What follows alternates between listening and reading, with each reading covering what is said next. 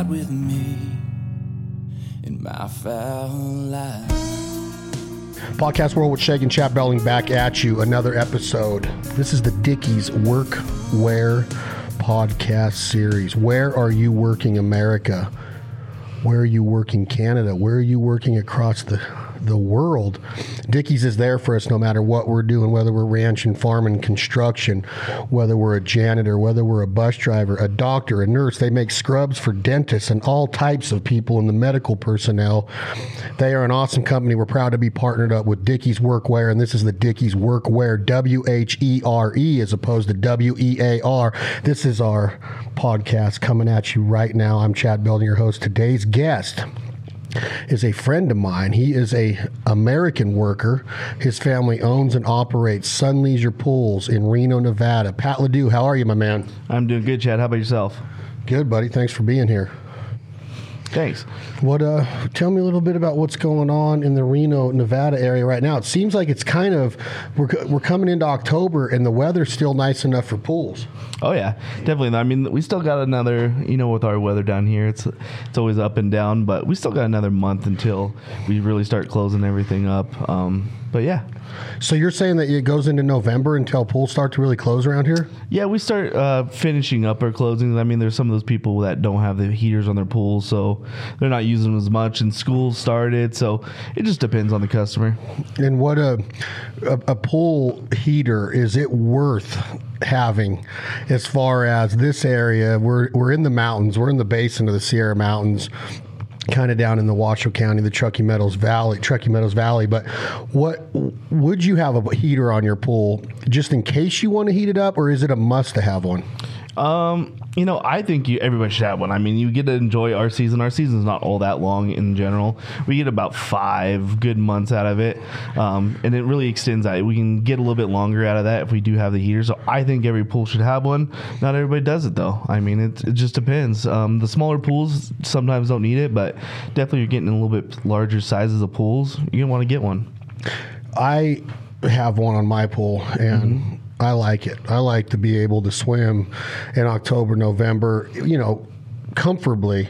Even though the wind chill or the air temperature might get you when you get out, you have a fire pit or whatever, it's still awesome to be able to swim. And it's amazing that these pool heaters can, you know, heat 12, 15, 20,000 gallons of water up to upwards of 78, 80, 85 degrees. Oh yeah, I mean, like we're gonna have your birthday party next week, and we're gonna crank that thing up and have a good time. Even though it might be in the low seventies, we're still gonna be out there having a good time. Yeah, and it'll it'll it'll pay off. I mean, the heating bill or the power bills tend to get up there a little bit, but it's not as it's not even close to as bad as I thought it potentially could be. No, I mean during summertime, you're not even turning that thing on. I mean the heat of summer, you're not even turning that thing on. So it's really going to be your early early spring and late fall. You're really going to start using that, and so really the bill that what it comes out to be is not bad at all. So tell me how this starts because to me, when you fly over Dallas or you fly over Phoenix or you fly over Las Vegas, even it's hard to see a yard without a pool. You fly over Reno, there's not nearly the like pools. So I'm telling myself, why would you have a pool business, right? Is there competition out there? How does one even fathom the idea to come up with a pool business like your dad did, like your mom Patty did, Terry and Patty Ladue, and now your brother Brad and you and, and, and different people in your fa- family, like your your brother's fiance Brittany, you guys are running one hell of a business, but what happens in your dad's mind to make him go, Yeah, I live in the mountains of Reno Nevada where you get about five months to swim and then it's snow season and people are skiing at Heavenly or Mount Rose or whatever. What what goes off in a guy's mind to even want to start a pool company in an area like this? Well, you know, that's probably a good question. I mean, my dad came up from the East Coast, New York, Jersey area, and he was doing a couple side jobs with pools, helping some friends out, making some extra side money. Um, and then he moved up here, and I mean, the weather down there ain't much better, and you don't get a very long swimming season, that's for sure. Um, so when he came up here, he was being a union carpenter, and he wanted to find some more money for his family and a different way to do some things, and maybe start a business. Um, I think really the drive to support his family and to create a business was the reason why he started actually here. And is he does he see a demand for it or how how does it start to where he's like there's got to be something in an entrepreneur or a businessman's mind to go from being a construction worker he's a contractor. Does he see the need for somebody to be able to supply these pools? I know that there was pool builders in the area. There's there's still several in the area and I would probably ask them the same question of like why here? You probably need one maybe. Maybe you do need two. I might be wrong on that number. I don't know how many pools a company could even build in a year depending on the sizes of your crews. It's you got to worry about equipment and the ground and rocks and even the dig can be tough. And then getting in and out of a place, and then you got the electrical and the plumbing and all of that. What does has your dad ever told you like? Here's why I did it. Um, no, not necessarily told me exactly why he started it. Um, but I know when he did start it in 1984, there really was one to two builders in this town. There wasn't really anybody else in this town doing it.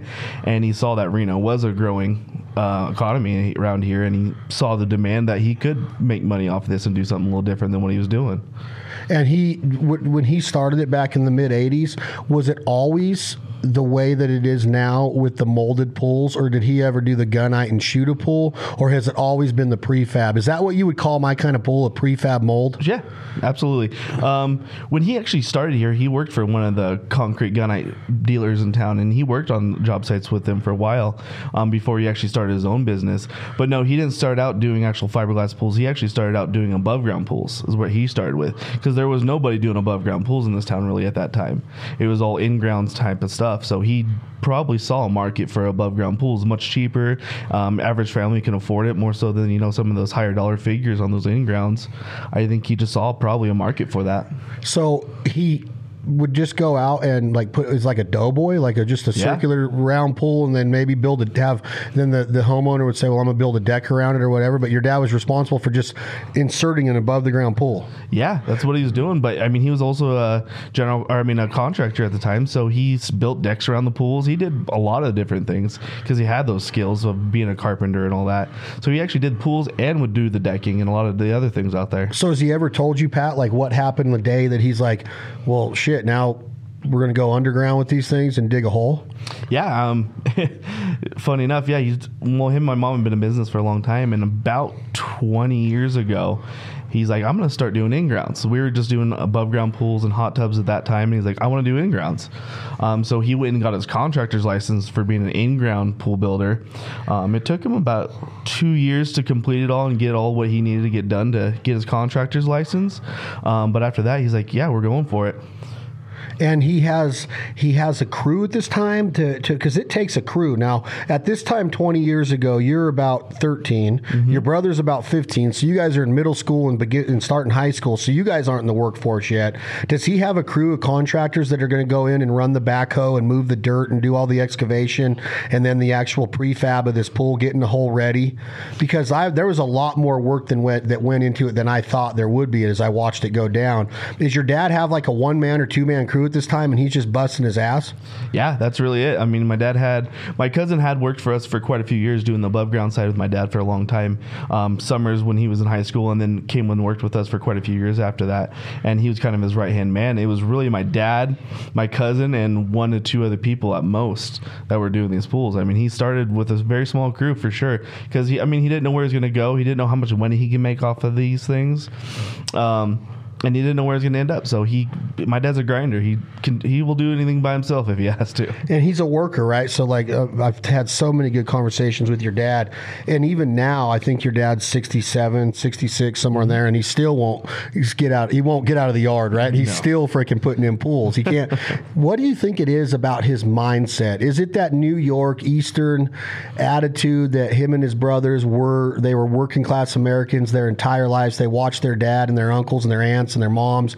They were all workers. Is it just something that is a generational thing because my dad was the same way. You're thinking, man, how can you keep working that hard to where sometimes you're limping around, sometimes your back's messed up. So, like your dad does not need. He's made enough money now to where he doesn't need to be busting his ass five days a week anymore. Why? What do you think it is? What What's that mentality? Yeah, I think it's right. I think it's where he grew up and where he grew up from. I mean, they're all hardworking farming community. I mean, they all grinded. His father did. All his brothers were super hardworking, just like my dad is.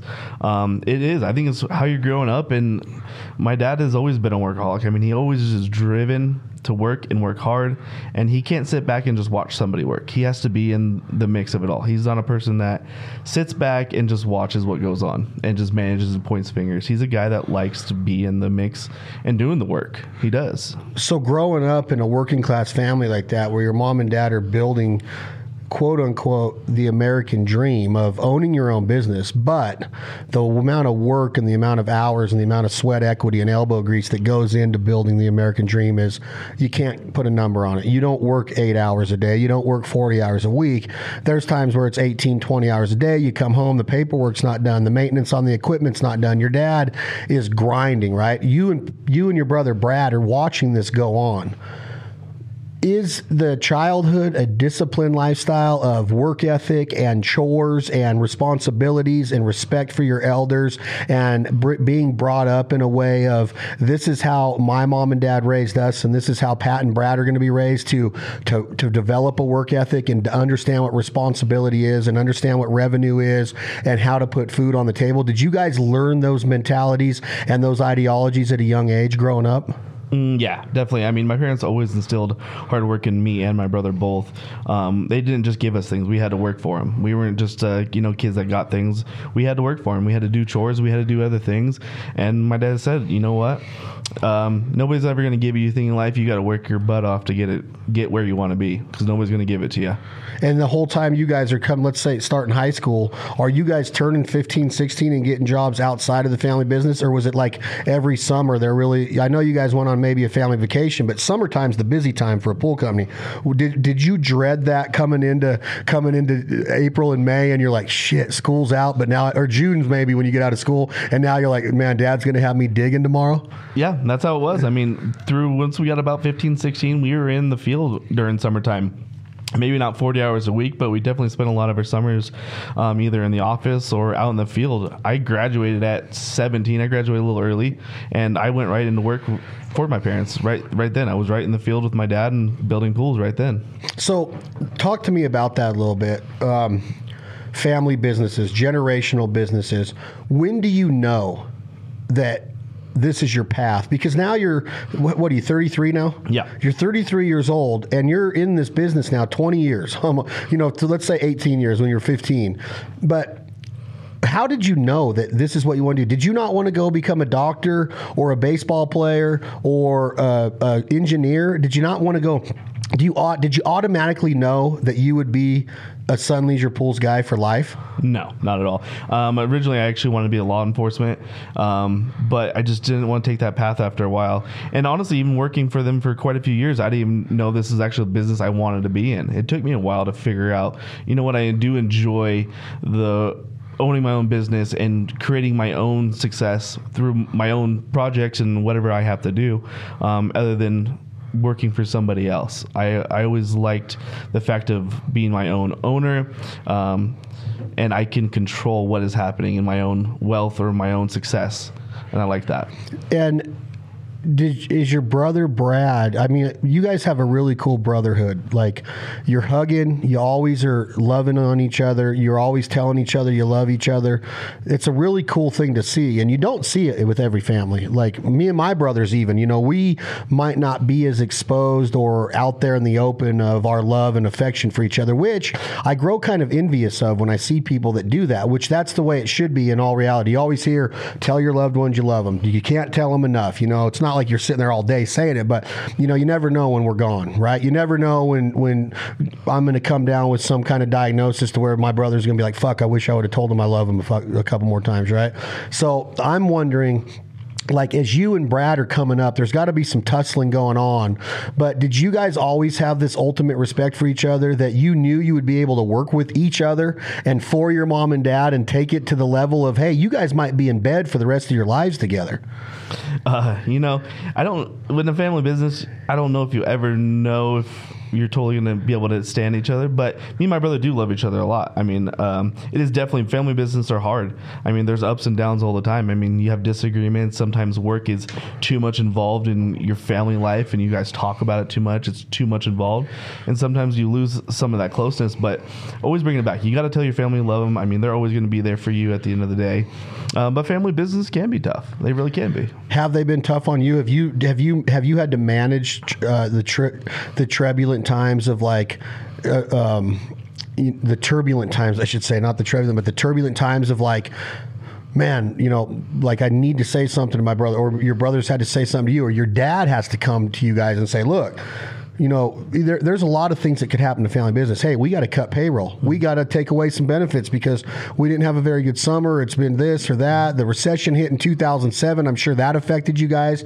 Or have there been a lot of times to where you have, have or have there been any times, Pat, where you're like, oh man, I might have to go find another gig?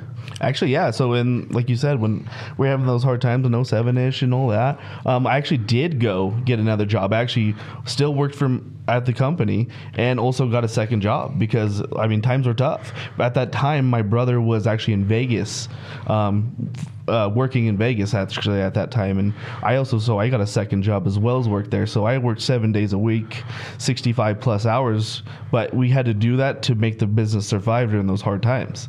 And you know what? You just got to pull your part and you got to do your own thing. Sometimes I mean it's not always always going to be there. You're not always successful, but as long as you can manage your business right and do the right things, you can always pull through. So when you start thinking about your mom and dad, Terry and, and Patty, and they started this business, this is their baby. All right. You Yeah. can't, you could never take that away from them. No. How hard is it for them to accept the fact of even letting go of the reins a little bit of like your mom's in her 60s your dad's in there they're still very active okay? Yeah. they're not even married anymore let's just put No. that out there but they're still best friends and work together every day which is crazy. Yeah, like that shit's crazy to me. But they're best friends they've been divorced what 20 years I was 15, 16 years old. 16 so yeah so, about 20 15, 15, years 16 years. Yeah. they work together every day Yeah. they i've seen them at get-togethers together whether it's your barbecues or my barbecues or pool parties or whatever is it hard for terry and patty to let go of these reins and on the other half of that where i want to go into today's dickies workwear podcast is do you think your mom and dad hold a grudge or are afraid of letting go because they don't want you guys to sometimes new, the new generation kind of evolves with the times where an old fashioned guy like your dad might say social media what's that? You know marketing campaigns what's that? We're always been word of mouth. You know what i mean? Like there's always these new ideologies and, and a guy like you that's an entrepreneur and has a different mindset. Brad has a different mindset than your dad does. Has it been a weird conversation or do you think that's why your dad is still working as much as he is and patty's in the office as much as she is? Um I don't think that's why they're still there. I think my mom and dad are definitely they like to work. I mean, they get a lot of they have a lot of passion for it, and uh, I don't think that they are not letting go of it because they do. They release the reins. They let us fail. I mean, they let us do our own things at times, and they've let us fail. They've seen it coming, but they'll let us fail to show, hey, that you know what, you don't know everything yet. But they're always there to pat you on the back when you're doing good. But they give you those reins and let you do um, some things that th- you might fail with. But you know what, they're learning experiences, and that's how you grow. And you know, like you said, sometimes us new folks want to go to this new technology or change business, and you know, a lot of businesses that transfer to their kids, there's a really high percentage of fail rate actually because they do too much, they spend too much money, or they're not sure of how to manage this business. They just think it happens, and it doesn't. There's a lot to a business and the inner workings on how to make it successful. So, has your dad had pushback on any of your ideas of like, Dad, I've you know I've seen this being done, or I've learned this new technique or this new software? Has has there been pushback because it's not the old school mentality that Terry and Patty are used to? Um, I would say more so on my mom's side, Patty's side, um, with the technology. I mean, she doesn't love technology, neither does my dad, but the office is more of a technology driven than more so the outside is going to be. Construction's kind of what it is big, heavy equipment, shovels, dirt, you know what I mean? Mean? There's not a lot of technology that comes out there too much. Um, but in the store and the new technology that comes out between POS systems, you know, paperless systems, all these computers and, you know, all this stuff, that scares her a little bit. And it's a little tougher for her to understand that it needs to go in this direction because it is changing. Um, but she lets me do it. She trusts me enough in my decisions that she lets me do it. And she doesn't second guess you. At times she does. Oh yeah, trust me. There's long conversations that t- sometimes takes me months or even years to get across. This is this is going to work, and this is the direction we should try to go. Um, but we eventually get there. I mean, sh- she trusts me enough to make those decisions in most cases. So when it comes to the buying experience, and a person walks into Sun Leisure Pools in Nevada, and they meet your mom, they meet your dad, they meet you, they meet your brother Brad, they meet Brittany. You guys are in the store. A lot of times, Brad's out running the crews with your dad. I, I remember walking in. I remember being introduced. I had known you for years, but not very well, and then got reacquainted with the family through John Carey and Sherry, my business manager, and then walking into the pool and saying, "Hey, it's time. I'm doing it."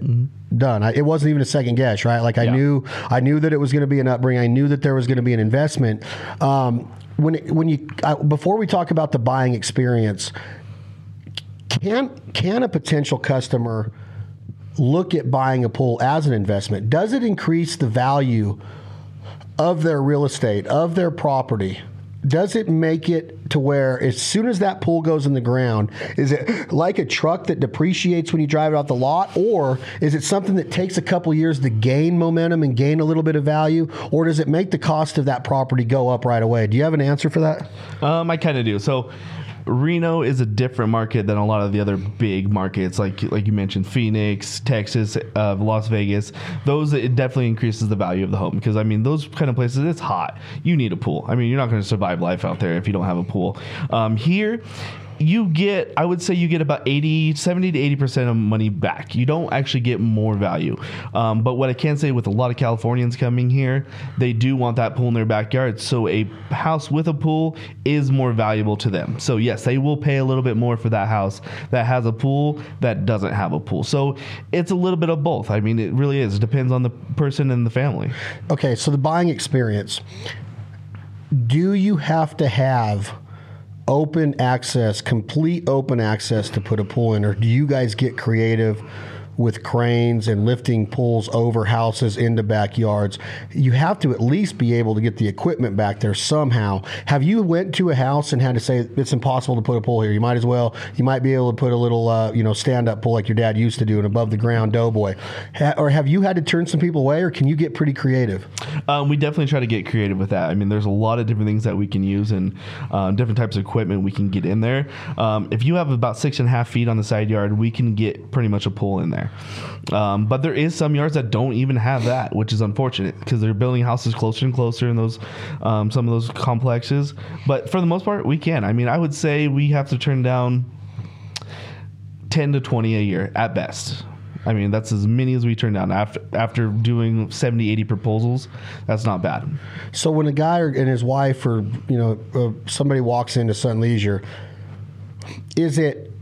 I want to start with pools, and we're obviously going to go into uh, to hot tubs because you guys are the number one Marquis dealer in the state of Nevada, at least in this part of Nevada. Oh, yeah. Huge relationship with Marquis, the best hot tubs in the world. Um, what is what do they start with? Is it like do, you, do they open the book and see the shape of the pool of what's offered? You guys work with a company called Viking. You're the you're the distributor of Viking pools, and you have a very long-standing relationship with Viking. They're a molded pool company where they blow mold pools and they're like unbreakable. They're bad at bad to the bone. But is the first step? Is it a is it like what's available, the shapes of the pools, um, and and then it goes. The conversation goes from there, like the size of the pool, and then you start talking about covers, and then you start talking about aesthetics, and then you start talking about insurance, and then you start talking about upkeep and all that. But it's the very first step, like, well, what do the pools look like? How does I don't even remember how our conversation started. I just knew that I wanted a pool, but I didn't know that I would end up with the pool that I have. You have a completely different shaped swimming pool than I do. Yep. So how does that take place? Is that where you like look at the yard and say, well, I think it's best suited for this? You get a blueprint, or do you go into Google Earth and look at their backyard? How does the experience start? So I like to start by getting the customer's idea first. What are they actually looking for in a pool, or what do they want their yard to look like? I don't even know what their yard looks like. I don't know what size they want, but I want to get some of their ideas and what they want in their backyard. See if I can. Once we start looking at the property, see if I can build that into their experience. Um, so usually I start asking them, "What are you looking for? What what do you want, and what do you need in your pool?" And then from there, then we start looking at some sizes, some shapes, um, and then we start talking about access and size of yard, and then auto covers. Do you have kids? Do you have dogs? You know the safety of those. Um, do you want ease of maintenance with automatic chlorinators or salt generators? Um, and so we kind of walk them through the steps of everything you might need for a pool. And then once we kind of talked about that, then we usually like to come out to the actual home and meet with them at their house and measure it out, go over their thoughts, actually get a visual with them, and then we'll write up a proposal and submit it to them. And when you uh, real quick touch on what you said about the automatic cover, um, what is the law behind a swimming pool? To where you know, like I said, when you fly over a lot of these warm states, a lot of them don't have covers.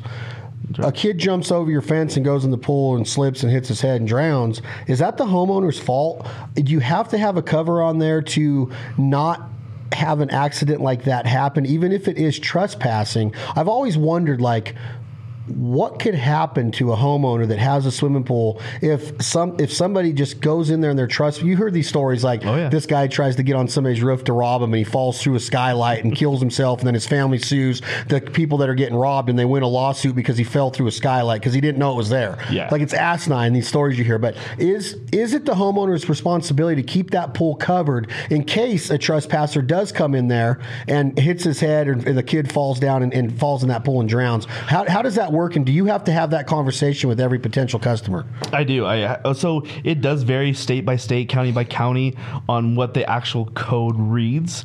Um, but for the majority, you have to have some type of barrier between the pool and a human, whether it be a fencing just around the pool itself, around your property, or an auto cover that covers the pool completely. Um, but like I said, it does vary county to county. But you are liable for that. Um, then that's why they have those barrier requirements because you are liable for what happens or somebody drowns or hurts themselves in your pool. So if you have a fence around your yard mm-hmm. and you have a front yard that's open, like a mm-hmm. lot of them are, a lot of the front yards in our area don't have a white picket fence out front. No. Some of them do have chain link or picket Yeah. fences, but for the most part, they're open, and then there's some kind of gates, man gates, to go into the backyard. Yep. If you have your backyard and the pool surrounded by an enclosed gate that is it's trespassing if you do come into this yard without our permission. I leave to go to a barbecue at my buddy's house and I leave the cover off. It's a warm day. I've just chlorinated it maybe and I'm letting it breathe. You're saying that even though my yard's eh, fenced in, I could still be held liable, or is that fence? Uh, you said codes are different county to county, state to state. What about specifically where we sit right now? Do I have to have the fenced in area and then the cover on it for double protection, or is the fence suffice? So in your case, so technically you're supposed to have a six foot fence, and they they call it nine cli- non climbing fence, which the reams need to be at least four feet apart, so they can't climb over your fence. Which we all know as kids, we've jumped all kinds of fences. It doesn't really matter. Um, so minimum you need is a six foot fence around your whole property. So you're good in that case. There is other people that have those short split rail fences that are only three or four feet. Those don't meet code. So if they were to open their cover, let's say, and leave the house, and somebody were to jump that lower end fence and get in the pool and drown, you technically can be liable for that.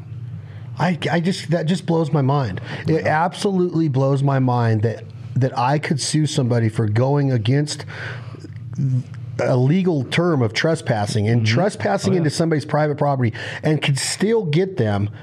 It's almost like you could like keep like you keep your eye out and be like, I'm gonna wait until they leave and keep their pool open, then I'm gonna go sue them for a million. Oh yeah, no, I mean it happens all the time. I mean it really does. It's quite surprising. Or even hot tubs in your backyard. You go on vacation and then you come home and you notice that your spa's been used. It's I mean people do the damnedest thing sometimes. It's like how is that my fault? But you know, and it could come down to who the judge is, how good the lawyer is, and all that good stuff. But um, you're still technically liable for it. So now this guy and his wife and, or whoever's in the store and they say, okay, my ideas is this, man. I picture, you know, a, a grotto and I picture a swimming pool with a, a cover on it. I already got the, the, the, the aesthetics laid out. I'm, I'm either going to do stamped concrete or I'm going to do pavers around it. and then you kind of go, okay, well now it's time to go to the next step of a walkthrough. So now you're going to go walk the property, and you're going to be like, well, that idea that you had might not work, or it's going to be perfect for this, but I'm going to recommend that we go with this pool. What was mine called? The Olympia. Yep. So we're going to go with the Olympia, and here's why. Why, when I went into that store, and Olympia is a very popular pool, I would assume, because it's badass. It is. It's very popular. It's model. got it's got the the sun deck on it. It's got a stairwell down. It's got it's got three corners with one with a stairwell, two with step downs. It's got a railing all the way across for people to stand on, and you could put your hands up and lean on your hands on the yeah. decking. Um, very cool pool. It's got LED lighting in it. It's got filtration filtration in it. It's got filtration. I guess is how you say the Yep. word. Um, it's Saturday, dude. I've had a beer. No, I'm just kidding. Um, you know what I'm saying? So this this pool's popular, but how did I get to that point of? Do you guys highly push a certain pool on people because I wanted something a little bigger to, to fit my backyard? Is that the most popular pool there is? Is that the easiest one for you to get because Viking makes most of those? Or can, or how did I get to the pool? And, and then you got to go to the color scheme and the layout. Like now, your brother and you were always like, "Man, this sand is badass." I'm like, Yeah. "Thanks, guys. I got this blue one, right? I can't really change it out." But how does that whole part happen? Of like, all right, we we we we did the walkthrough. What pool are you going to tell? How did you tell me to take this pool? You know, it, it's going to come down to the customer. I try my best to create their dream and what they want. Um, sometimes that doesn't work the way they want it to because it just doesn't fit right. The theme isn't right. The size isn't right. Whatever it may be. So we try to guide you in the right direction because we've seen so many installs. We've done so many installs. We know what works and what doesn't. What looks good and what doesn't. Um, so we try to educate our customers and give them really good ideas and tips on what can look better. I think for you, you you said I like to have friends over. I like to have barbecues. Um, I like have some kids over here here and there. I want a nice tanning ledge on there, and I also want a pretty deep pool. And you got a pretty deep pool. And I think that's how we got you to this Olympia because uh, at the time, I want to say the Olympia was actually just coming out um, when you bought your pool. I think they've only been out for three or four years now, so it's pretty close to when they started coming out. And those tanning decks got very popular, and I think that's what kind of drew you to it was the size. It worked for your yard. I mean, totally fits perfect in there. Um, you have that swim deck, you got the deep end, you got it all. Yeah, and I think that with the shape of it, some people would be more apt to maybe go with the shape of a pool like yours, which is called what? A free form. The freeform, which is more of like a teardrop looking thing with some Yeah. curvature in it, where mine's just a rectangle. Yeah. It's 36 or 37 feet long by 18 or 19 feet wide. And then it goes from three and a half to seven feet deep or six, six, nine or something like that. Um, do you recommend with the customer once they pick their pool out and they start to to uh, go to that next step of deposit and then breaking ground do you tell the customer like your backyard's going to be out of commission for this long. We're going to have it taped off and roped off. We don't want any traffic back there whatsoever because now our company's back there with heavy machinery, like you said, deep holes, electric circuits, um, plumbing going on. All of this stuff is there. Do you recommend that? Hey, for this amount of time, and I want you to tell me, Pat, how what is the time now? How well, from when you break ground to when you're out of there, it takes about this long. And and and do you want it cleared of people? And you're like, hey, we don't want any barbecues going on at this time. Do you recommend that? Um, yeah, definitely. We try to keep the customer out of the backyard as much as possible because I mean, there is there's dirt, there's shovels, there's tools around, there's electrical stuff. There's a lot of things that can hurt somebody or other people. We try to clean up a job site every day, keep it as clean as possible and as danger free as possible. Um, but yeah, we try to do that. Um, a normal install is usually taking us right about now about a week and a half to two weeks. So it's all not very long. Like when you look at a gunite type pool, you're looking at two months that they're going to be in your backyard. It's a lot of time, and you got rebar sticking up everywhere. It's kind of a danger zone. So with this, it's a little bit safer and it's a lot shorter time, and you get your pool a lot quicker. When you start talking about gunite, you're talking about a, a traditional pool that they go in and they shoot gunite and they build mm-hmm. the walls and they build the thickness of them and it's got a different texture. Is there any advantage to that? It seems to me that with the aesthetics of these new pools that Vikings building and that Sun Leisure's uh, specializing in, in, in, in all of their installations, it seems to me like there's no reason to go that old school route. The maintenance seems easier on these. The feel of them seems better to me, where you don't get that roughness of the gunite. Um, and it seems to me that if something goes wrong with gunite, it's probably going to be a little bit more of a nightmare to get it fixed. To where with with the way that you guys guys can patch or whatever these these pools that Viking are making, which doesn't happen. No. Um, is are people going away from gunite for the most part? In certain markets, yeah, definitely fiberglass has taken over a lot of markets compared to gunite. Um, reasons being, the only really advantage to gunite is a particular shape or a size you know and we have over 40 models to choose from so there's a lot of shapes sizes designs to choose from. But if you're trying to get like this real creative type crazy pool that would be your only advantage is going with a gunite type pool is particular shape and size you absolutely need and want. Um, other than that fiberglass beats them in almost every other category as far as ease of maintenance um, longevity warranty wise all this stuff. They do beat them out quite well on all those. So when you the buying experience continues and the, and the ground's broken, it's not just the pool that's going in. You have to have a dedicated spot in your property, which we decided to put it over by one of our shops, and you you you start to put in the filtration system, you start to put in the pump, you start to put in the heater what percentage of pools are buying a heater in this area with the temperatures here? Do you recommend the heater like we started this conversation with? And what else is included in this area where I'm kind of pointing right now? What is in that area with all of the plumbing and the piping? It had to go underground. Mm-hmm. There had to be patches made in some of my concrete work and my flat work and my sidewalk work, my stamped concrete work. Um, and the job was immaculate. It was amazing how good it turned out for what the amount of work that we did. I say we because, you know, I was out there part of the crew. Um, what what is in this area completely? You got the chlorine dispenser. Talk to me a little bit about what that what what goes into that. Yeah, so I would say, but right now, about ninety percent of people are doing heaters. Um, the ones that that ten percent is mostly the smaller type pools, five thousand gallons or less, six thousand gallons, right in there. So most of the people are doing heaters anymore. Um, on equipment pad, it can vary. Depends on the customer. Um, yours over there, you have your variable speed pump, which is awesome. It saves a lot of electricity wise. I mean, it saves you about 70, 80 percent versus a standard type pump pump. Um, so that's nice to have. You also have a sand filter over there. Great for our area because we do have a lot of dust and dirt and those sand filters clean those up a lot better with a little bit easier maintenance wise compared to the cartridge type filters. Um, you got your gas heater over there. Um, you have an inline chlorinator system which a tab- tablet feeder which is feeding chlorine into your pool. Um, there is other types of chlorine options like salt generators. That's also an option um, which is it works for some people it's not for everybody but it is a nice option to have Okay, stop right there. You've told me through our conversations that it might be a good idea for me to move into salt generator. Correct. Why wasn't this told to me in the beginning? Was it told to me in the beginning and I just don't remember? Or do you give the customer the option of which one when the benefits? Why what are the benefits of salt against just class, you know, traditional chlorine tablets like I'm using? Mm-hmm. And should I go to a salt generator now that I've already spent the money on all this? And is it possible? Is it an easy patch and an easy, you know, just an easy switch out? Is it a big investment? Is it expensive? Why didn't I do it from the beginning? I believe it was on your proposal. So, like in our proposals, we have like kind of an a la carte items at the very bottom, and those are the kind of things that we suggest. But you pick and choose what you want, and we give them two different options, which is an inline chlorinator, which is a much cheaper op- option, um, or the salt generator, which is a little bit more expensive. Not crazy, but it is it's a little bit more expensive than uh, just your regular inline chlorinator. Um, it is an option. You can switch it out real easy. I mean, it's pretty easy to do. It can be done in a couple hours. No crazy plumbing needs to be redone or anything like that. We need a power source, um, plumb into the the cell into the line, and it's actually pretty easy.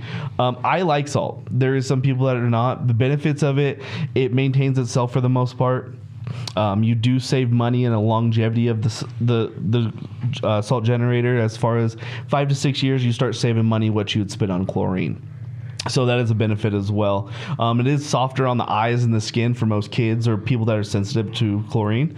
It is a little bit more sensitive, but in the long run, it is still chlorine. It's still, but it's generated from sodium. So it actually turns into chlorine after the process? It does. So it goes through a process called electrolysis, and it uses that sodium and it actually turns it into chlorine. When you swim in it, when you're in the ocean, you taste salt. Mm-hmm. Do you taste the salt when you swim in this kind of pool? Nowhere near what you taste in the ocean, but you do taste salt. Yes. To the point to where it can be distasteful? No. So you're telling me, as the owner of a pool company, and your mom and dad would maybe say the same. Would they agree with you that salt is the way to go and that I should change it out? Um, they would agree with me in most aspects. I think the only thing that is the, the downfall of it is salt's corrosive. Metal things around it. There is metal parts in the equipment of the pool. There's metal fixtures around the pool. Um, that's the only downfall. It can have a in a long term basis corrode metals, which you have to replace those parts eventually. So, give me. Do I have these parts that you're talking about around my pool? You do. Such as uh, like the drum where your auto cover reels onto, it's a galvanized steel, and that water's touching it constantly. When you roll that cover up, that salt water is wrapping around that galvanized steel drum, and after time, it can wear on. how much time? Um, so I would say I have a customer. The oldest one that I can think of that had an issue was about 15 years old. But he also had his own chemistry issues where he was adding way too much salt. So he had some other guy work on his pool and he messed his pool up quite a bit. And he went about three times the salt level it should have been at. So it corroded a lot faster than it ever should have. What percentage of a customer base of that buying experience says, I don't, because I assume that you guys from the very beginning offer them a service package. For these amount of months it's going to cost this much a month you're going to get this many times service. How does that work out and do most people take you up on this offer depending on or are they all are they apt to do it after they hear what you charge for it? Or most guys like this man that says no nah, i'll do it myself and he ends up adding too much salt and creating more of a headache for himself than you would have with your chemistry background and being able to control the ph and the chlorine and or the salt levels in this case etc So with this particular customer, he's actually in Carson City, so you know about 30, 40 miles from us, and we actually don't do a regular monthly service in that area. We build out there, but we don't do regular monthly service. So um, it was one of those things that we just don't service that area. So it was up to him to figure out. Um, but here in town, yeah, we do office offer weekly, bi-weekly, or even monthly services to come check on your pool chemistry, clean your pool. Um, a lot of customers do take that up, and especially nowadays, it's more popular. Everybody's busy. They have stuff to do. They got running their kids to soccer practice. They got schoolwork to do. They got jobs that are taking up a lot of their time. They want to just enjoy their pool when they get that time to be able to enjoy it. They don't want to be out there being Mr. Chemist, mixing stuff up, testing things. They want the ease of maintenance, and we were able to provide that for them. Do you enjoy that part of your job? Because I know that that's one of your responsibilities. Do you enjoy walking into a backyard with your inspector gadget kit and being able to make sure that that, that water's perfect? Because I, when I open my cover and I see it when it's perfect, like I'm like, damn it, man, that's beautiful. Like yesterday, I opened it, I'm like, holy shit, it looks awesome. Because you were out here Wednesday, Yep. and it just perfect for this upcoming birthday party we're talking about. Um, do you enjoy it? Is it something that you take a lot of pride in, or is it just something that's there? Honestly, do you wish you had people hired, or is is there an opportunity to hire somebody, and or you just enjoy doing it and that's why you do? Well, we do have a full time tech that does most of the accounts. I do have some accounts that I service myself, like you, um, close friends, family that I do service. But I do enjoy. It. I do like the chemistry aspect of it. I do like to see the end result, and even some of the challenges that come with water chemistry, because there is some challenges that come up, um, new things, old things, um, in different bather loads, areas, climates, trees, bushes. Um, a lot of things come up, so you kind of have to really think about it sometimes. I've been in a long time now, and there's not much I haven't seen, but there's still times where I get stumped on some chemistry, and it's nice to be able to conquer that and achieve something and figure out what that was. So, is it okay to pee in a pool? I don't know if it's okay. I mean, most people do, but I don't think it's okay. No. Is it a myth that there is something out there you can put in a pool that when I piss my piss myself in the pool that it turns a certain color around me and I get embarrassed around the party goers? Uh, yeah, definitely a myth, but I do get actually quite a few calls every summer to, for that product. Does it mess up the pH if I have a party at my house? Like, like you saw, you've, I've had several p- p- families here with their kids. Yeah. Let's say they got 10, 12 year olds in there, 10, 9 year olds. Uh-huh. And I'm noticing that they're not getting out of the pool at all. I'm like, that's weird. You guys are drinking a ton of soda, but you're not getting out of the pool. Yeah. Something's going on here. Something's got to give. It's safe to assume that one of them, probably Chase, is peeing in my pool. Love you, Chase. Yep. But is it bad, or does the chemistry compound combat that right away to where after they get out and it's only one day where there's some urinating going on in a pool, does the pH take over and the chlorine take over and squash that, or is it smoked and you got to get on it right away if you know people? Because I assume public pools have got to be maintained every day with the amount of that going on, right? Yeah, that's right. So public pools are maintained usually, especially hotels, public pools like that, they usually have a CPO certified guy on the property.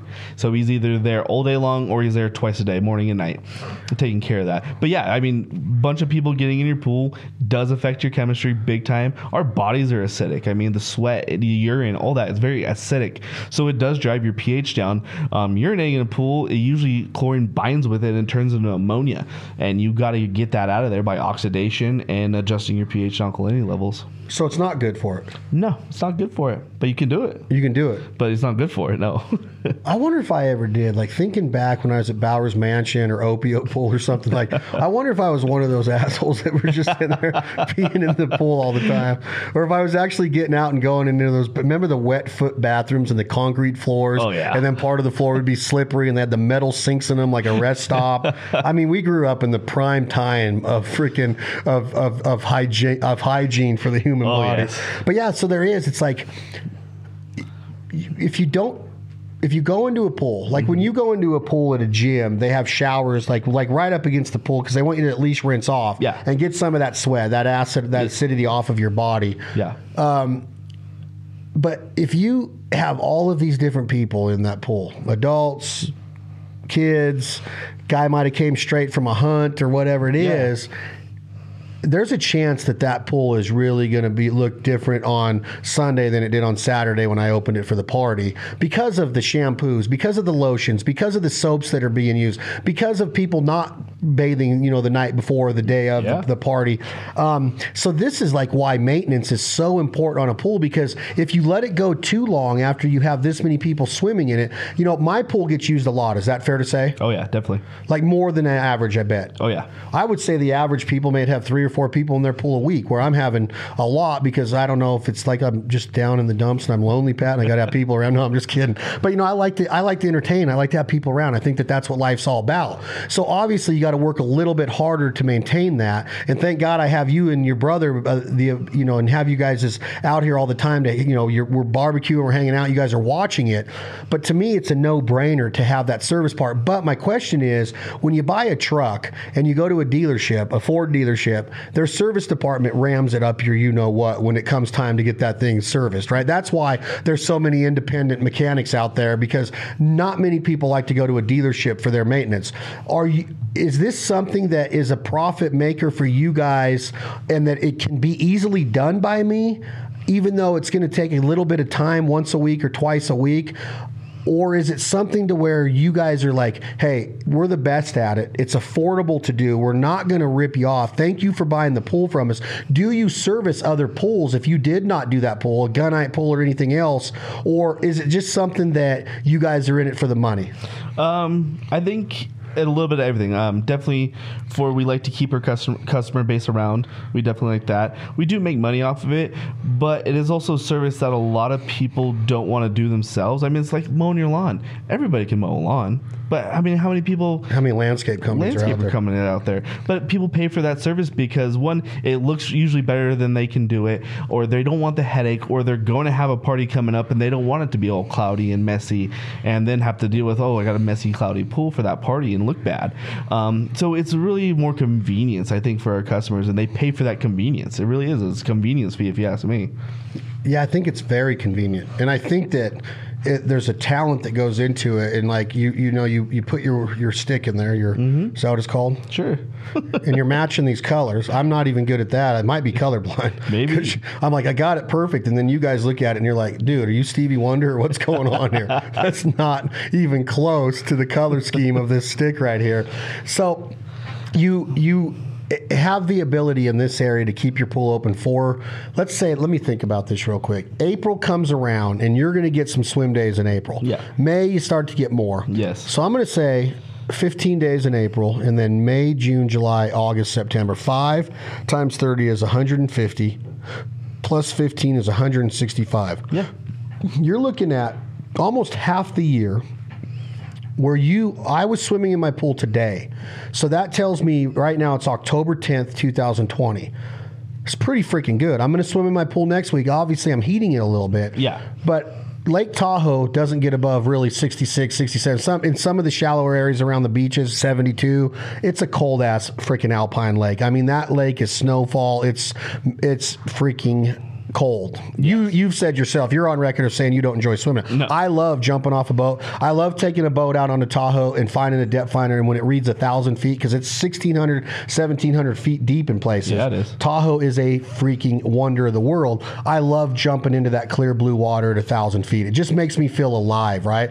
So my pool, when when I had it up at 85 a couple weeks ago, I did not enjoy it.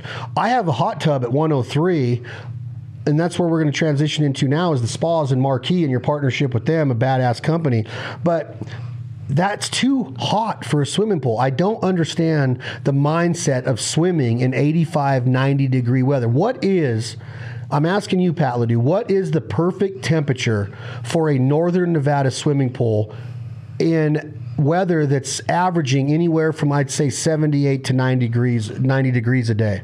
I would say most people will keep it between 78 and 80 degrees, but I have customers that won't touch the pool unless it's above 80. Really? Yeah, I mean, you just you, you like colder water. That's awesome. I mean, there's no average temperature that suits everybody. I'll tell you that. I mean, you like colder. My brother likes warmer. I mean, my brother hates cold water. Totally does. But honestly, I like colder pools.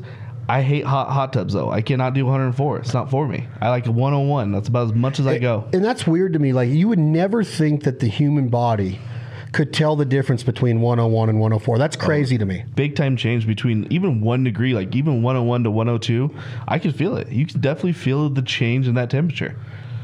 104 is perfect for me. Yeah, it's just too hot. I, sat in it overheat. this. I sat in this morning for thir- two cycles, about 30 minutes. Yeah. Is there a certain amount of time that you should?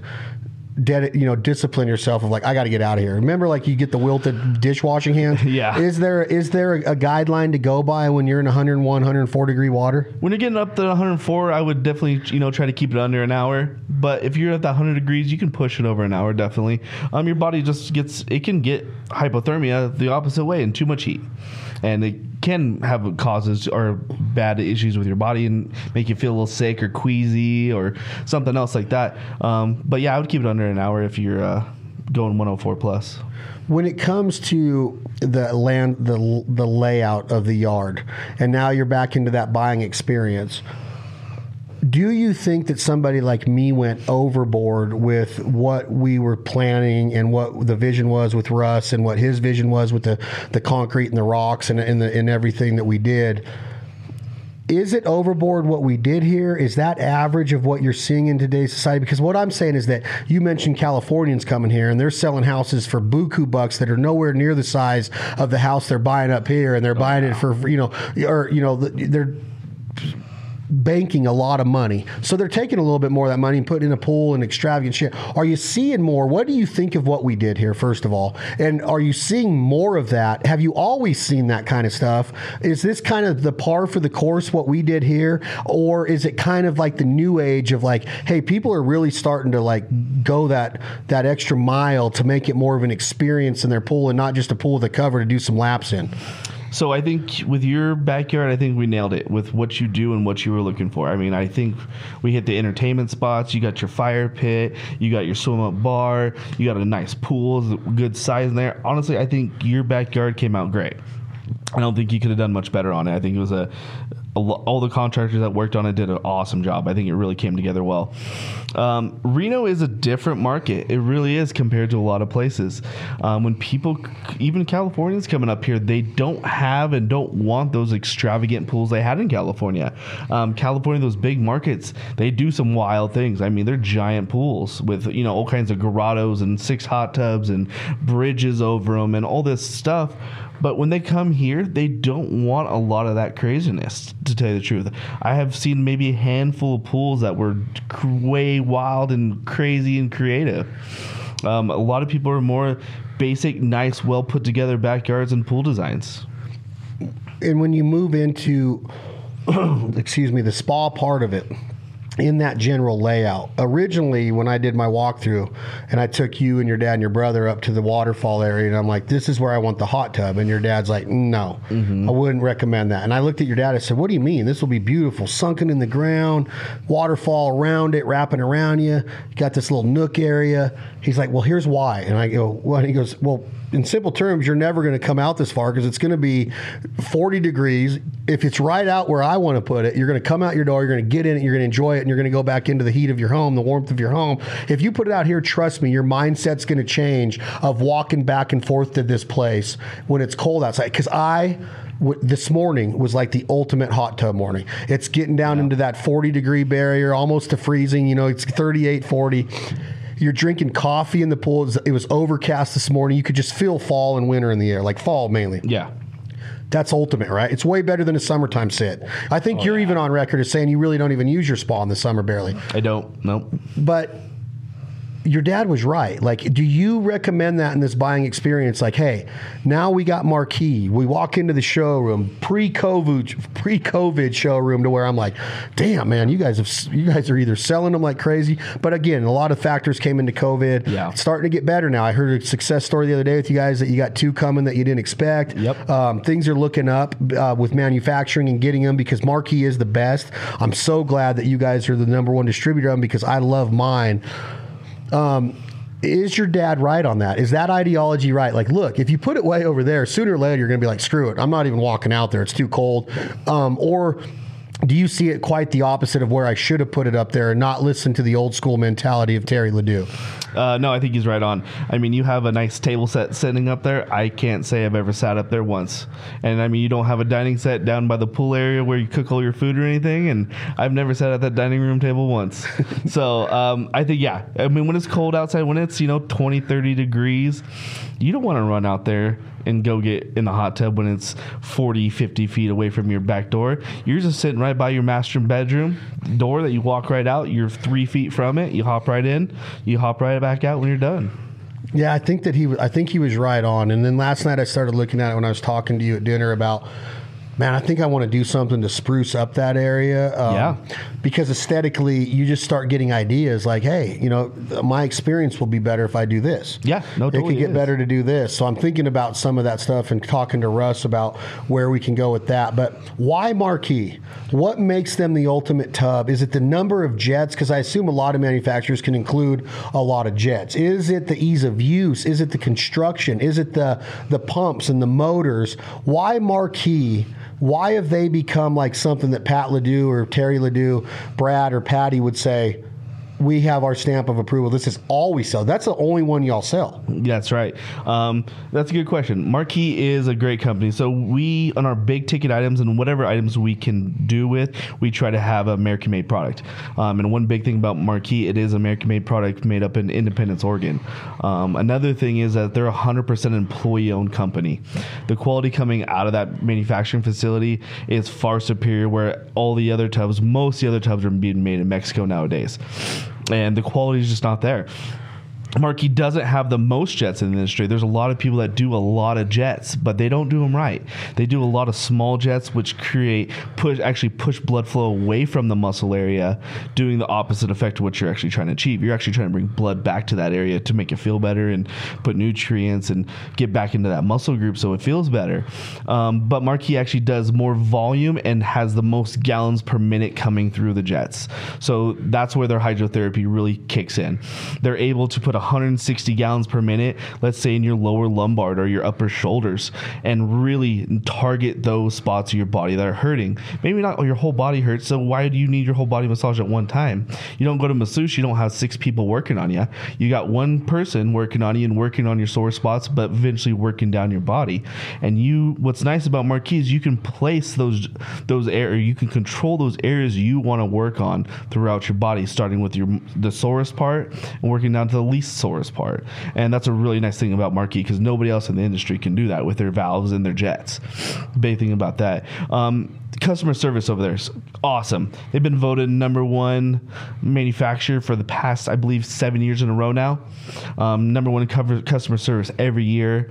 Um, they're number one on c- consumer fair reports. I mean, they're just a really great company. I've sold other brands before and the quality, the customer service, and the end product, and for the end user is by far superior to anything I've ever seen out there. If I have weekly service on my spa like I do the pool, Mm-hmm. and Pat or your or your number one tech is coming out there once a week and performing the chemistry, the pH, the chlorine, everything that's going into this. Is there salt in in spas? Do you offer that? Is that something that you would even recommend? And even with weekly service, Pat Ladue, when do I change out the water? Do you have to change it out a couple times a year? I'm a year round spa guy, even though I'm way heavier in the fall and winter. I travel a bunch in the fall and winter with, with the Fowl Life and duck season and all the stuff we're doing, bandit and all of that. But when I'm here, I'm in that freaking thing a lot. Sure. I'm, I'm addicted to it because of the therapeutic response I get with my body. Um, do you have to change it out and when how how many is it every other week or how, how often should you drain that and what is the easiest way to drain it do you take a panel off or do you use your sump pump that i use on my pool cover that's automatic do you just sink that in there give me a little bit of background of the ph the chemistry in a hot tub and no matter whether i get weekly service or, or let's say let's let's assume i'm getting weekly service should i still drain it once in a while Um, so good question. So to answer your first question, salt is in some manufacturers. Um, they've kind of fell on their face with it. It's not. They have not dialed it in for hot tubs yet. There's a lot of metal parts. I mean, you got nice chrome jets in there. You got metal heating elements. You got metal silver tubes, pump shafts. All this stuff. So salt in a spa has not been dialed in, and I don't recommend it for anybody personal preference. But I do love it in a pool setting. Um, Marquis uses what's called the at ease system, which we use a, a minerals, a silver mineral bed, and a very low dose of chlorine to actually sanitize our hot tubs. I'm talking 75% less than you'd be using on any other hot tub in the industry. So the ease of maintenance is nice because it's in a nice inline system and injects as chemicals for you. So it's a lot easier for that homeowner if they are doing it by themselves to be able to manage that chemistry. Um, but going to yeah, you should definitely change your spa water. It depends on your usage. We in the industry we go by bather load, um, but not everybody does. But I recommend a minimum every four to f- six months, depending on your usage. four to six months. So you can go a half a year. Okay, well, when you ta- start talking about bather load and u- usage, what is normal? Like, how is that depending on how many different people are in it? Kids don't bathe as good as you think that they ought to, maybe. um, you've heard me say, no more kids in the hot tub. I'm tired of these. I've even heard your brother say, sometimes my hot tub water is the worst that you guys have ever seen because I'm always a sucker for letting these kids in there, right? Yeah. And I, I don't know if I can completely blame it on the kids, but I have ran into some issues because I use the heck out of it. You all of a sudden you look over and you're like, I didn't tell you guys that you could. What? There's 13 people in my spa right now. What is going on? Right? You've seen it yourself. Oh, yeah. So when that instance happens and you have somebody like me with a, a ton of use, is it normal to go less than four months? Oh yeah, big time. So there is a calculation that we go by on how many people, how often, and how many gallons you have in your water, um, and that's how we would base most people's off of. With yours, we are draining yours and refilling yours a little bit more often than the average user because you do use a lot. I mean, me in the fall and winter, I use it almost every single night, sometimes twice a day, morning and night. It just depends. So on the in the wintertime, I actually drain it a lot more frequently than I would in the summertime because of that bather load. I mean, and the average user, um, I would say most homeowners, it's one to two people, two to three nights a week for the average homeowner. But I do have those other clients that are two times a day, seven days a week, 24 7, 365 days a year. Here's the ultimate question, Pat Ladue. If it's safe and there's no kids around, not even any adults around, I'm just talking about me in my birthday suit. Is it cleaner and safer to get in my pool and in my hot tub, totally naked in the rough, than wear bleached out swimming trunks that ran through wash cycles that have soap in them, detergent, the things that are that, that you wash your clothes with? Is it a cleaner use if you go buck naked? When it's the right time, where your neighbors aren't, you know, like I have a very private yard with tons of trees and stuff. People can't see back here, but obviously you got to use your head. My simple question is: Is it a better alternative to be naked when it when it when you can, as opposed to wearing bathing suits that are full of the, detergents and soaps. Absolutely. If you haven't done it, I highly recommend it. It's honestly the best out there. I would I do it all the time myself. I'm not gonna lie. Uh, but yeah, you're right. Detergents in the shorts. Where have those been? Have they been on the floor? Did you throw them in laundry? You're like, oh, I'm just getting the hot tub. I'm gonna throw them back on. Who cares? You know what I mean? So yeah, I mean, it absolutely it does change the water chemistry. Our bodies have thousands of organisms and stuff on it. We rub up against a bush, a wall, a tree. We our skin collects all that kind of stuff, and that goes right into that water you're gonna bathe in. So same thing with your shorts. It collects a lot of things on it. And detergents. I mean, that's number one. If your washer didn't get all that detergent out, it's definitely going in your hot tub without a doubt. So naked's the way to go, Absolutely. as long as there's that's the right situation. Yeah, yeah. right I mean, I'm not saying go out there in public and do that, but yeah, in your own backyard, privacy, whatever. Absolutely. So you see a lot of um, a lot of accessories for pools and spas. I've Mm-hmm. whether it's pool toys or whether it's speakers and music and, and lighting and all of the stuff. The coolest thing that I've seen that I have that it took you literally you and your brother maybe 0.7 seconds to sell me on is it's it's Hayward, right? Is this the name of the company? This Hayward vacuum that is kind of like your kind of like the uh, the vacuum in your house. Um, what's it called? Roomba. The Roomba. It's kind of along the lines of this. I've heard ramblings that this was designed by some of the original founders or scientists of Dyson vacuums. Um, this thing is freaking awesome. Like you cannot own a pool, or you, that's stupid to say. You can own a pool, go for it. Yeah. But you should not own a pool without one of these. Is that good to say? Absolutely, I'm totally in that. I I tell all my customers that are buying pool, an automatic vacuum is the best money you'll invest. It because it eliminates all the maintenance. It takes out so much time of the maintenance. You get to enjoy that pool more. If you can do chemistry, it's done. I mean, if you know how to do chemistry, it should only take you 10, 15 minutes a week. You're the pool's done. It's ready to be used. So you're getting a lot of time back and not spending on cleaning and brushing and vacuuming. Because who wants to go in a pool with a bunch of leaves and dirt?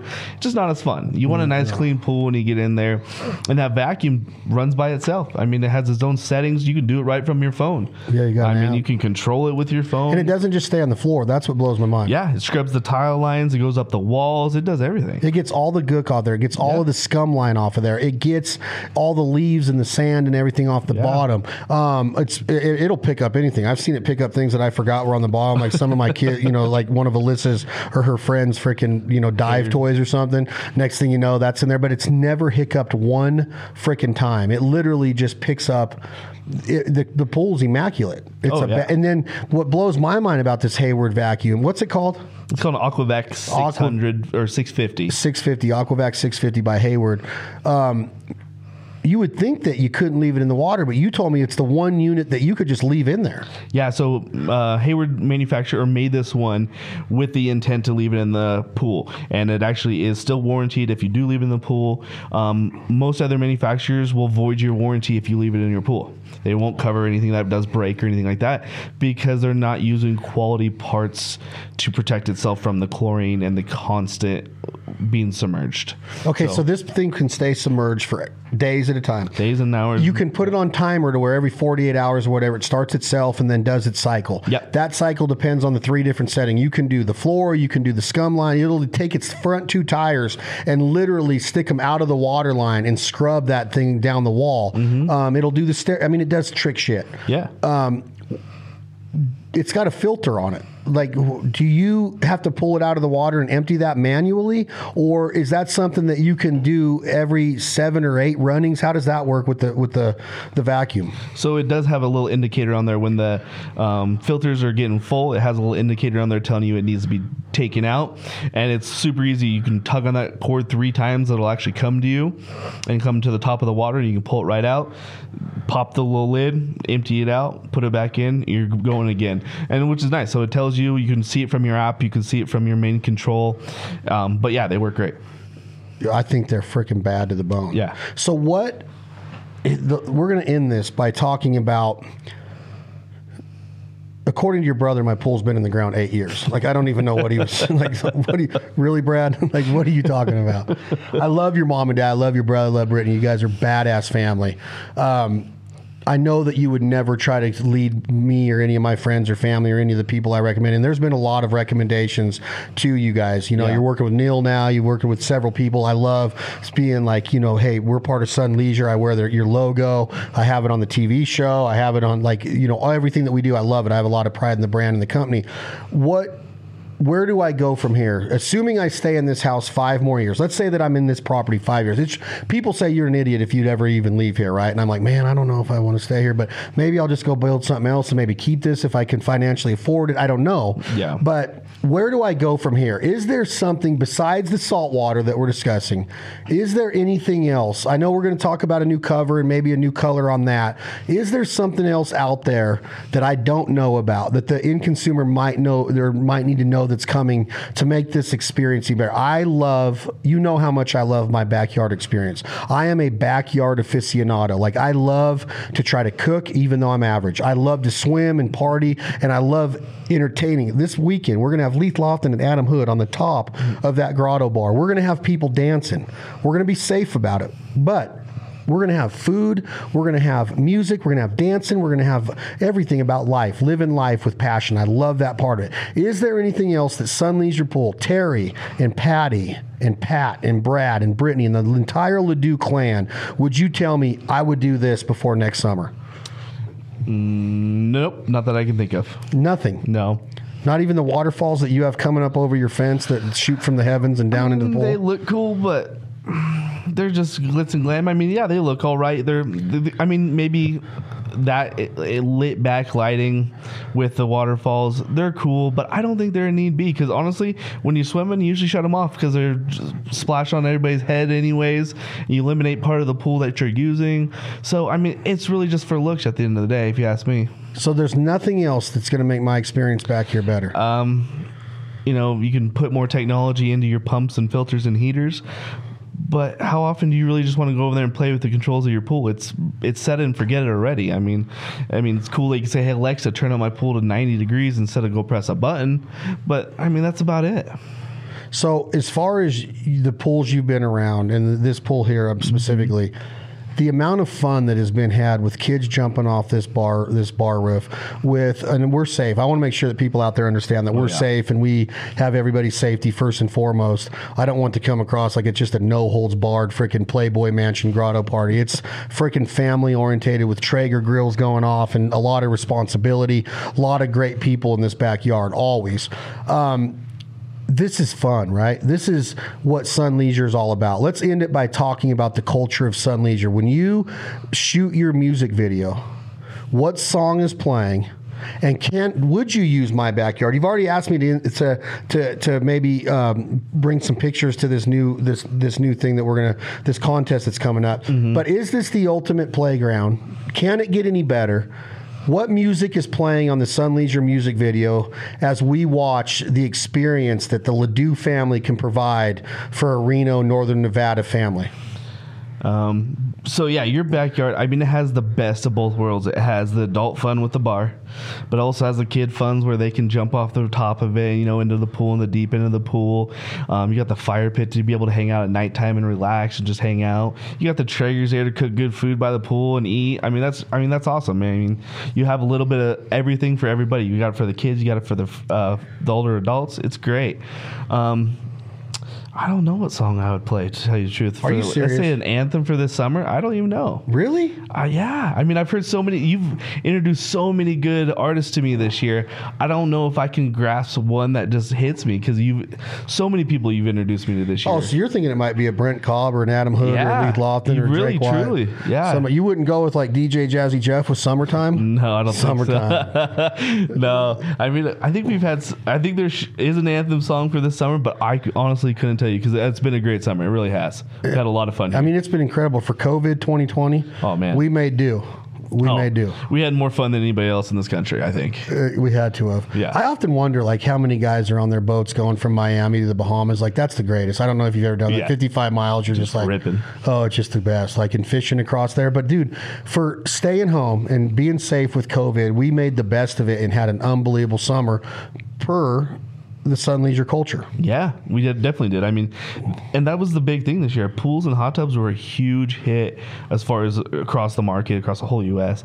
But you already had the pool. We took a huge advantage of that already having it here and have a lot of fun with it. I mean, how many? We've had so many different types of people from different places and different groups and all this stuff here, and all got along and all had a lot of fun. I don't know of anybody that didn't have a smile on their face at any time here. So as you guys go into this next part of your life, let's say that I don't know when Terry and Patty are going to retire, but let's say they do in the next two years. Yeah. Okay, we're going to have to make them because Terry and they, I mean, they need to go party somewhere. Even though we party enough with them, um, it's hard though to give up your business, your baby, your vision, your your you know that's that's you. That's who Terry and your mom Patty are. Um, what do you say to them? Where do you and Brad take this company? How humbled are you to be in a position to have the parents that you did that had the vision to sacrifice? I mean, they didn't just go and clock in and clock out and get a paycheck and raise you guys and put you through high school and college. They took a risk. what do you say to them? And how much pride do you and your brother Brad and Brittany and your support crew have let's say for the next 30 years because you're going to in the next 30 years you're going to be your dad's age right now Yeah. do you want to be in this business for the next 30 years what do you tell terry and patty is it a huge thank you and a huge amount of gratitude and a hug and a kiss um, or is it like, man, did you really have to put me into this business? Gosh, or how does that conversation go when it's all said and done? Uh, so much gratitude. My parents have taught me so much about being a business person, um, working hard, being a good person, being ethical on how you run your business. Um, definitely a huge thank you. I could not, I would not be the man I am without them today. Um, they have great morals. They they taught me and my brother very well on how to be a good person and run a good company. Um, I don't think they'll be scared to turn over the reins when it's their day but I don't think that's yet. I mean, they still enjoy doing what they're doing, and it is their baby. I mean, that's hard to leave. I mean, after that, then what? Go and travel the country and just relax, I guess. But um, they enjoy doing what they're doing still. They love their customers and they love the camaraderie of the whole thing. And being in a family business, there's good and bad days, but there's more good than bad. That's for sure. I love it. Should we go get in the pool? Let's do it. Let's jump in. This has been Dickie's Workwear podcast series, brought to you by the This Life Ain't for Everybody podcast family of brands with the fowl life where the payment ends and this life ain't for everybody. That's pat ladue sun leisure pools. We're gonna have his brother on here. I might even be able to get his dad terry on here. Maybe patty someday but check him out. If you're in the reno nevada area and you need the ultimate backyard experience the spa experience swimming pool experience sun leisure. What's the website pat SunleisurePools.net. they're on Instagram at Sun Leisure Pools. I'm tagging them. I just tagged them yesterday. Yep. No, and this morning. Mm-hmm. Man, the light show, the phone. You got this weird freaking tablet phone now that folds up in like a paper airplane mode, and uh, he takes some whack and just badass pictures. But support Dickies, support the sponsors and partners that support us. Dickies is there for the American worker. Their overalls, their coveralls, their pants, their shirts, their air ventilated shirts for warm weather, cold weather, you name it. Dickies provides it. They are an American company. We're so proud to be partnered up with Dickies Workwear, and this is the Dickies Workwear. Remember, we're playing off of those words. Dickies Workwear is W E A R, is apparel, clothing, but this is Dickies Workwear podcast, W H E R E. Where are you working today? My dad always said, We are put on this earth to work and provide. We do love our families. We have to put them first and sacrifice for them, but we have to put food on the table. We have to put money in the bank accounts for a rainy day, and that takes work ethic, that takes vision, that takes sweat equity and elbow grease. I'm Chad Belding, your host. Thank you, Dickies, for everybody for everything that you do for us at all of our brands, including our TV, our podcast, and our social media and live events. Check Dickies Workwear out. They are everywhere, and we absolutely love them. Please continue to subscribe to our podcast. Tell your family and friends. Leave us some ratings and reviews. If you have any inquiries or questions, please don't hesitate to contact us on Instagram at This Life Ain't for Everybody or at the Fowl Life TV or online at this life ain't for info at this life ain't for everybody.com or info at thefowllife.com. I'm Chad Belding. We truly appreciate the support. Y'all take care. For Dickies, we out.